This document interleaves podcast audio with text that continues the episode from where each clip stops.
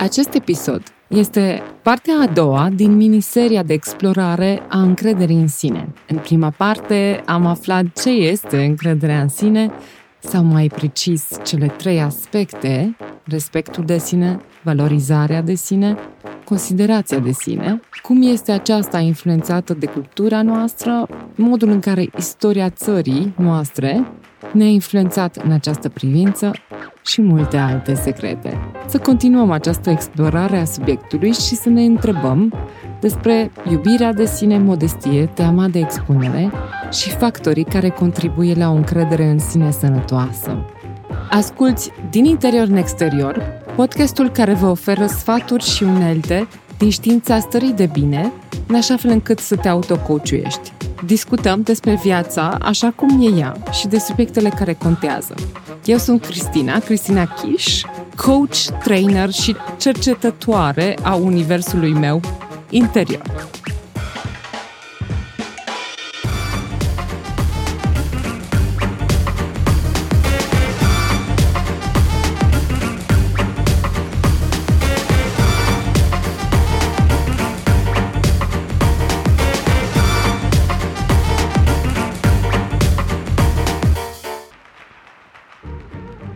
Iubirea de sine este o noțiune des înțeleasă greșit.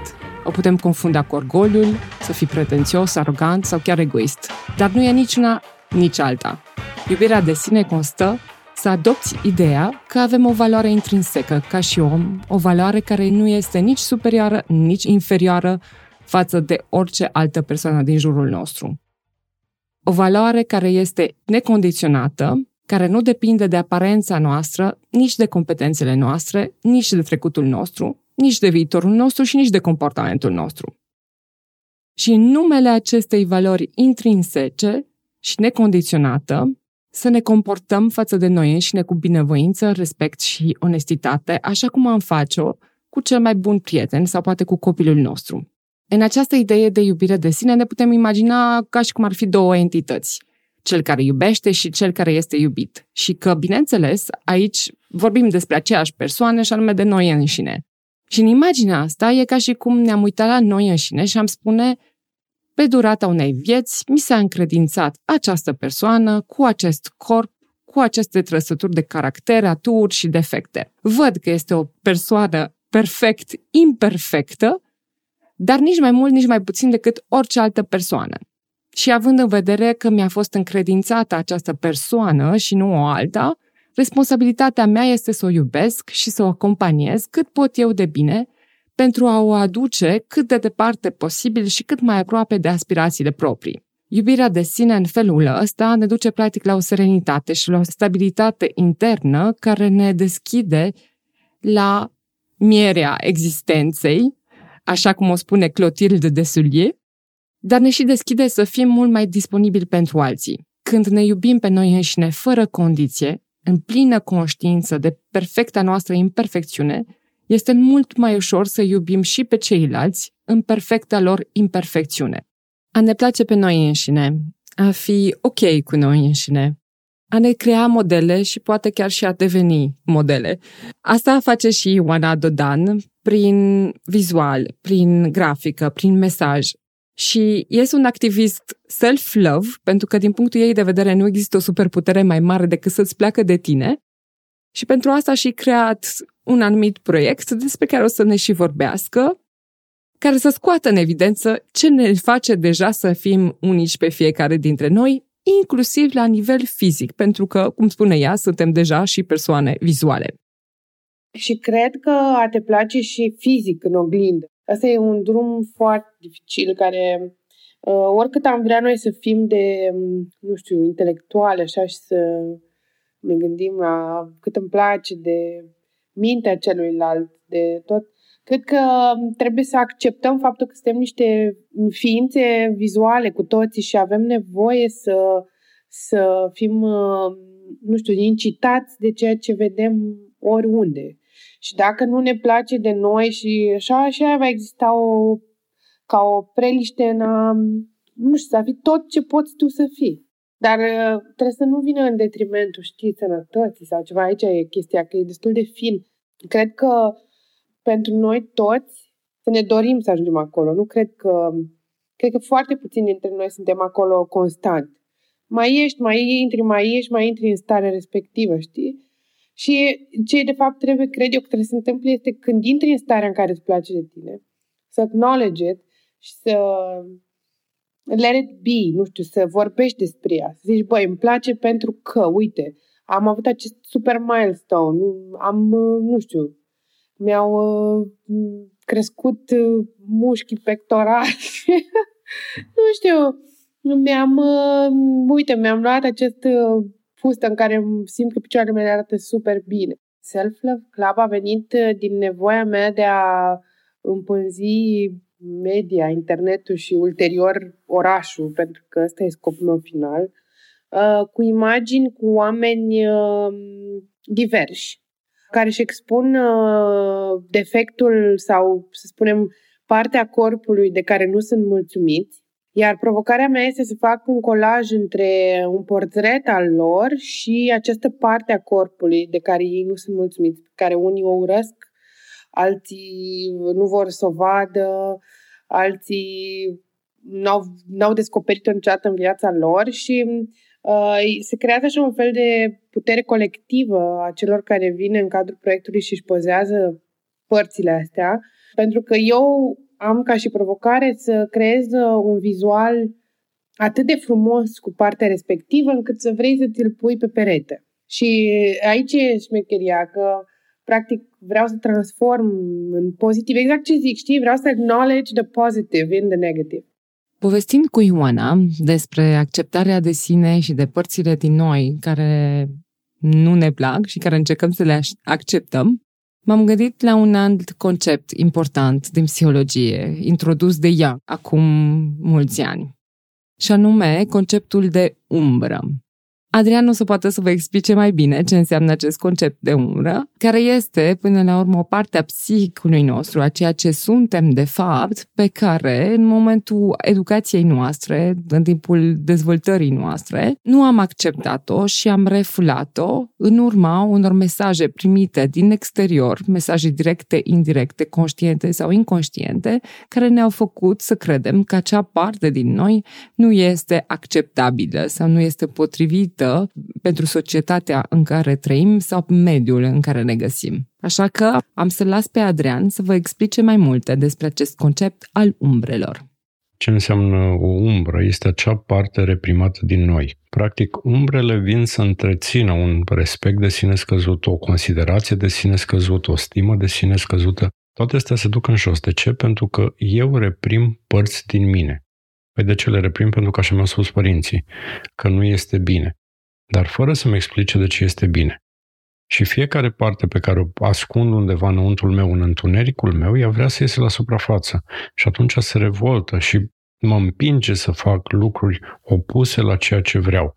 Și făcându-le, mă culpabilizez și mai tare și rămân într-o buclă a vinovăției, într-o buclă a frustrărilor, a reprimărilor, iar în momentul în care ele se întâmplă, îi vine vinovăția și se creează un haos. A, a-ți crește respectul de sine nu înseamnă neapărat să fii cel mai bun sau să mergi într-o experiență a demonstrației. Aș recomanda mai degrabă să mergi în întunericul tău și să te împaci cu toate acele aspecte care nu îți plac la tine. Cam asta ar fi varianta cea mai sănătoasă, dar este cea mai neplăcută. Adică trebuie să mă împac, dacă vorbim mai urât, cu toate gunoaiele din mine, cu toate acele caracteristici care chiar nu-mi place să știu că le am. L-am întrebat pe Adrian ce se vede din exterior la o persoană pe care am catalogat-o ca având o încredere de sine sănătoasă. Aș spune că este smerenia. Aș spune că o persoană care are o încredere în sine foarte ridicată este acea persoană care nu mai simte nevoia să arate nimic, nu mai simte nevoia să demonstreze nimic, pentru că acolo există foarte multă pace și în momentul acela nu-i mai vede pe ceilalți mai bun decât el, ea.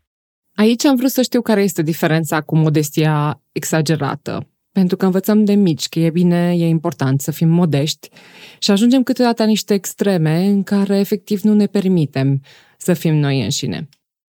Aici pot să vin cu niște explicații, dar intrăm în niște teste psihometrice și discutăm de CPA 260, Inventarul Psihologiei California. Modestia exagerată Dacă discutăm de modestie exagerată, s-ar putea să nu fie neapărat modestie. S-ar putea să fie o teamă de a se exprima. Și atunci fie omul nu dorește să intre în relație cu ceilalți și are o sociabilitate mai scăzută și pare modestie, fie e una, o acceptare de sine scăzută și la fel nu, nu interacționează, este un, o prezență socială scăzută și toți acești factori par să fie modestie.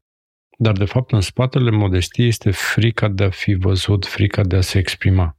În momentul în care eu sunt modest, sunt conștient de valoarea mea. Dar și aici, conștient de valoarea mea nu vine dintr-un ego.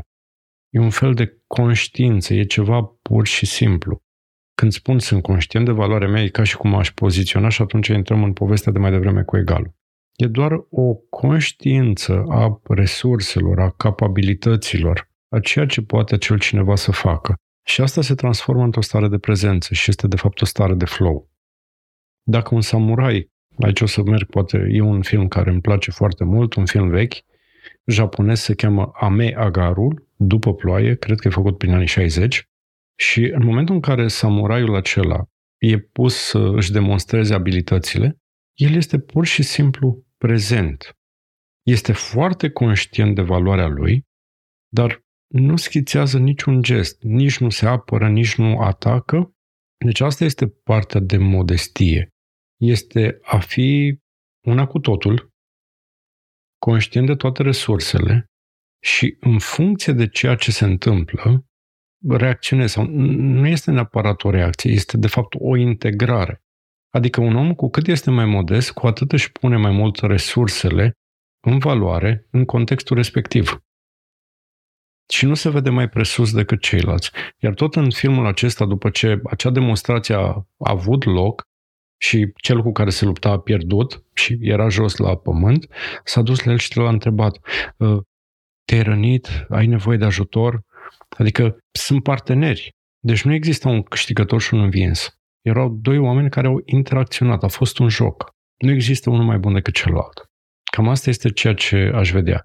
Iar când modestia nu știu dacă e modestie, e în zona de submisivitate, cred că e altceva în spate. Cred că este altceva în spate. Am întrebat-o pe Ioana Dan ce este și de unde vine teama de expunere. Uh, cred că teama asta de expunere e um, categoric o chestie pe care o întâlnești uh, mai mult la oamenii care nu înțeleg exact care este misiunea lor. Asta e prima chestie.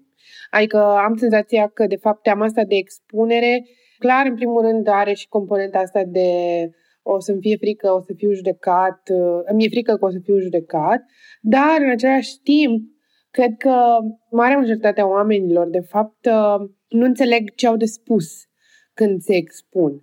Și, într-adevăr, așa cum ai zis și tu, cred că e o problemă că avem destul de puține exemple care se expun mai mult și o fac cu, și cu folos, știi?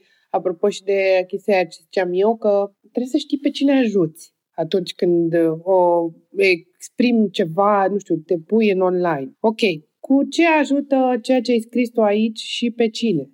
Uh, în momentul în care uh, răspunsurile la întrebările astea sunt clare sau în momentul în care îți dai seama că, nu știu, contentul pe care l-ai desenat sau fotografia pe care ai pus-o sau Uh, video pe care l-ai pus, mai mult decât atât, aici e foarte fructos, știi că, bă, e pus acolo nu doar pentru mine, e pus și pentru altcineva care o să-și tragă niște foloase din chestia asta, atunci cred că, de fapt, teama de expunere mm, nu numai că dispare, dar devine irrelevant, adică nu există, pentru că nu, nu te expui uh, cu ceva care ține 100% de ego-ul tău sau de ceea ce ai tu de arătat uh, indiferent de ce o să ajute pe oricine, știi? E foarte diferit. Eu acum mă întrebam, după toate discuțiile astea, până la urmă, care sunt factorii care contribuie la încrederea asta de sine?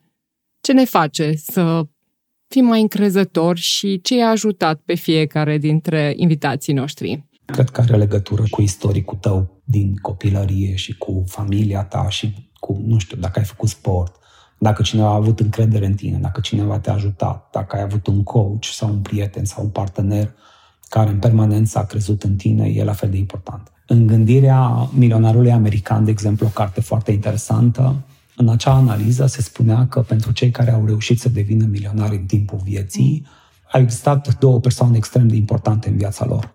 Unul era acea persoană care nu credea în ei, care le-a spus că nu o să reușești niciodată, și pe de altă parte și-a motivat suficient acea persoană care n-a crezut în ei și era cealaltă persoană care a crezut în ei și care i-a susținut și care a echilibrat acest punct de vedere. Și apropo de asta, e foarte important să te înconjori în viața ta personală și profesională de un grup de oameni care nu trebuie să fie foarte larg. De exemplu, eu am două persoane în viața mea cu care sunt prieteni de 20 ceva de ani, care amândoi mă încurajează, mă susțin și nu mă judecă. Și mă cunosc cu plusuri și minusuri, așa cum avem noi toți oamenii. Dar faptul, de exemplu, că pot să merg la Alex și să-i cer un sfat și o încurajare sau într-o situație să zic, uite, asta e contextul meu, nu știu cum să fac, iar el îmi răspunde, Ciprian, sunt absolut convins că oricum o să faci, o să faci tot ce ești tu și cine ești tu, în așa fel încât să iasă bine pentru tine și oamenii la care ții. Sau mă duc la Eliade cu o problemă și zic într-un context, uite Eliade, am contextul ăsta de business, uh, s-ar putea să iasă prost, ce îmi recomand să faci și el de asemenea îmi transferă și îmi transmite energie, încredere și, și încurajare. Iar acești oameni sunt sunt vitali în viața oricărui persoane. Și mă refer la o persoană care are zeci de ani de experiență de business, da, versus, hai să nu mai vorbim așa despre, să zicem, cineva la început de drum. Cineva care are 20-25 de ani, trebuie neapărat să aibă, cred eu, să ai un factor determinant pentru succes, să ai în jurul tău oameni care să fie alături de tine pe termen lung, să-ți fie coach, să-ți fie prieteni, să te încurajeze, să-ți dea un sfat, dar în același timp să-ți ofere și libertate totală pentru a greși și a experimenta lucruri. Am avut încredere în uh, oameni care mi-au arătat fiecare câte o parte bună din mine și după aia mm, m-a ajutat foarte mult partea vizuală în care uh, mi-am făcut și eu mie fotografii. Am avut curajul, știi, să mă văd așa și să-mi placă și nu știu, cumva am ajuns într-un punct în care am zis ok, so I like that și m-a ajutat foarte mult oricum și proiectul Self Love Club, care oricum vine din nevoia mea de a mi accepta toate părțile. Știi că lumea vine și trebuie să-și aleagă o parte. Și când eu am fost prima care am făcut chestia asta și mi-am postat și n-am putut să-mi aleg o parte. Am, adică am postat o parte că a trebuit să fac un colaj, dar basically am postat vreo 10 părți din corpul meu. Na, după aia a fost foarte interesant că luate așa separat, uh, out of context cumva, devin super speciale, adică mă fac uh, foarte deosebită and I love that. Unii dintre noi avem șansa să întâlnim o astfel de persoană, un coach, așa cum le-am întâlnit și eu pe Ciprian la început de drum și care mi-a fost coach, iar alții poate nu avem asta. Și atunci m-am întrebat și mă întreb, bun, oare nu putem să găsim și încrederea asta în noi, în interiorul nostru? Ce este până la urmă în controlul nostru, ce putem să facem noi. Și aici este un termen psihologic care îmi place mie foarte tare, din momentul în care l-am descoperit acum 15 ani, care se numește locus of control sau locusul de control. Locus of control, unul din subiectele mele preferate. Și nu doar că este sub, unul din subiectele mele preferate, dar este capcana zilelor noastre. Uh, pentru că noi dăm vina pe toți factorii externi. Nu am timp, nu am chef, colegul nu mi-a trimis, clientul nu mi-a dat, nu știu cine n-a făcut, afară plouă, afară ninge, bai pandemie, bai mediu politic, ba nu-i mediu politic, bai mediu nu mai știu de care. Și cu cât plasăm lucrurile în afara sferei noastre de control, cu atât suntem mai vulnerabili. Explicația cea mai simplă a acestui concept psihologic destul de sofisticat. Imaginați-vă un cerc. Un cerc și mijloc un punct. Ăla suntem noi. Iar cercul este sfera noastră de control. Pot să-mi controlez creionul, telefonul, tot ceea ce este în, în cercul meu de control e un locus of control intern. Ce este în afara cercului ține de alții, de altceva, ține de vreme. Și că tot am pomenit de vreme, gândiți-vă cum, cum vă simțiți într-o dimineață când vă treziți și vă uitați afară pe geam tună, fulgeră, plou cu găleata, majoritatea oamenilor pe care am întrebat, uh, să nu ieși din casă. Și în altă zi te trezești, vreme frumoasă, cer senin, Cum te simți? La fel, majoritatea spuneau că se simt bine. Cu alte cuvinte, ceea ce ne-a influențat starea, că e starea de bine sau starea mohorâtă, era vremea. Asta înseamnă un locus of control extern. Pe de asta zicem noi că suntem meteodependenți sau ca vremea, pentru că ne lăsăm influențați de vreme. Și atunci, cum pot să aduc ceva dintr-un locus of control într-un locus of control intern, dintr-un extern într-un intern, pentru că eu vremea nu pot să o schimb. Dar întrebarea se pune ce pot face eu pe această vreme mohorâtă să mă simt bine. Și fiecare își găsește mecanismele proprii. Cu alte cuvinte, văd ce este în sfera mea de control. Asta înseamnă un locus of control intern. Dacă au ascultați oamenii din jurul vostru, bine, prima dată ascultați-vă pe voi și după aceea pe oamenii din jur, ascultați să vedeți câte văicăreli sunt pe minut. Văicăreli adică scuze. Uitați-vă doar la voi, luați-vă un clicker din ăla care contorizează și observați de câte ori ați spus nu am timp într-o zi, de câte ori ați spus nu am chef, de câte ori ați spus nu am resurse, de câte ori ați spus nu am... Nu am. Nu am, nu pot. Pentru că, de fapt, acolo ne blocăm singuri. Pentru că noi credem, pentru că dăm vina pe factorii externi, ne autosabotăm și nu mergem mai departe. Deci toate resursele sunt la noi, nu în afara noastră. E alegerea fiecăruia ce vrea să-și trăiască scuzele sau soluțiile. Cu încrederea de sine. Deci cu cât încrederea în mine este mai joasă, cu atât o să folosesc mai multe scuze. De ce? Pentru că eu cred că nu pot. Cu cât suntem mai mult în extern, cu atât suntem mai frustrați. E o alegere. Că tot am vorbit despre emoții, în episodul anterior, L-am întrebat pe Adrian care este legătura între aceste subiecte de încredere de sine, respectiv stabilitatea emoțională și reglarea emoțiilor. Mai ales atunci, de exemplu, când cineva ne critică sau când ne simțim foarte stresați, când suntem uh, într-un spațiu de frică. Ce legătură are asta cu încrederea în sine? Păi are. Are în ce sens? Și aici aș vrea să vorbesc de emoții, nu pentru că multă vreme se credea că doar emoțiile pozitive sunt bune, doar gândirea pozitivă este bună, ca să vorbesc ca pe la televizoare. Toate emoțiile e bune. Deci toate emoțiile sunt bune și noi avem nevoie de toate experiențele.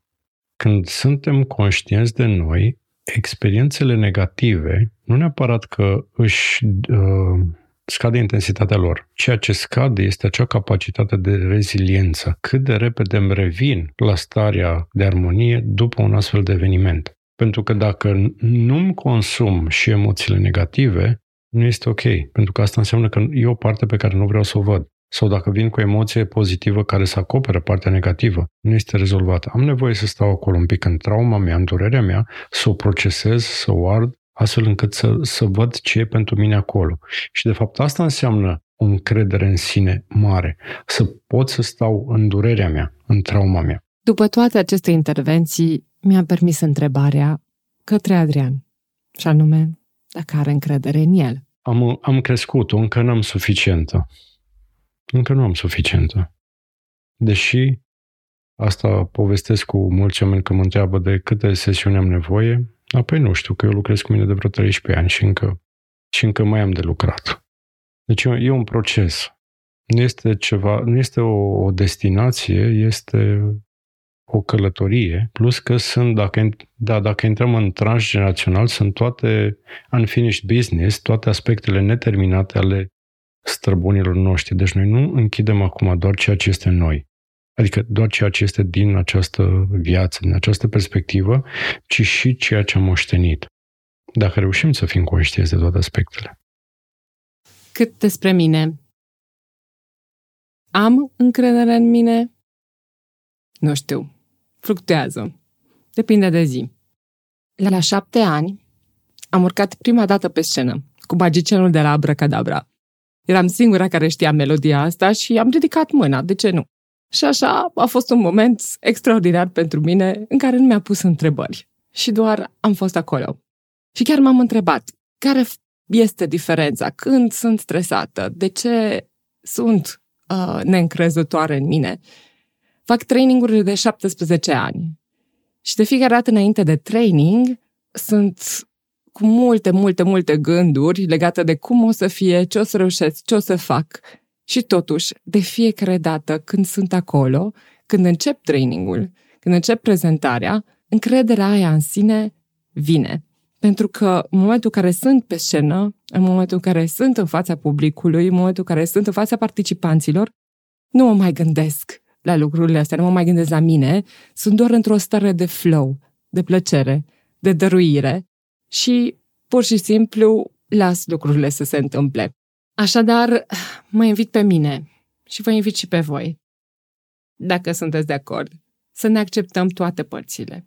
Da, da, da, și partea rebelă, și partea imprevizibilă, și partea puternică, poate partea chiar sălbatică, magică, partea de libertate, partea amuzantă, prostească, așa, pentru că fac parte din noi la oaltă cu cea serioasă, cea profesională, cea modestă, cea liniștită, toate fac parte din noi. Și în momentul în care acceptăm cu adevărat toate părțile astea din noi, intrăm într-un cerc virtuos în care ne permitem, practic, să fim noi înșine și să ne iubim cu toate și prin asta să le permitem chiar și celor din jurul nostru să fie la fel, să poată să-și permite să fie imperfecți, dar perfecți în imperfecțiunea lor. Vă propun să îndrăznim. Să îndrăznești mici ieșiri din zona de confort în mod gradual. Să îndrăznești să vorbești atunci când poate n-ai fi făcut-o din autocenzurare. Să îndrăznești să-ți expui lumina, să strălucești fără să-ți fie frică să iei din lumina altora prin asta. Să te uiți în oglindă și să te accepti exact așa cum ești tu, și anume frumoasă în toate imperfecțiunile. Să îndrăznești să fii în fiecare zi mai aproape de cine ești de fapt. Perfect, imperfectă. Perfect, imperfect. Abonează-te la podcastul din interior în exterior pe iTunes, Spotify sau acolo unde asculti tu podcastul și urmărește actualitatea podcastului pe Instagramul sau Facebook-ul din interior în exterior. Iar dacă ți-a plăcut acest episod, poți să exprimi asta prin steluțe pe iTunes, respectiv inclusiv să lași un comentariu, o recenzie și dacă consider că poate să fie benefic, poți să transmiți acest podcast și prietenilor tăi. Mulțumesc și abia aștept să ne auzim data viitoare!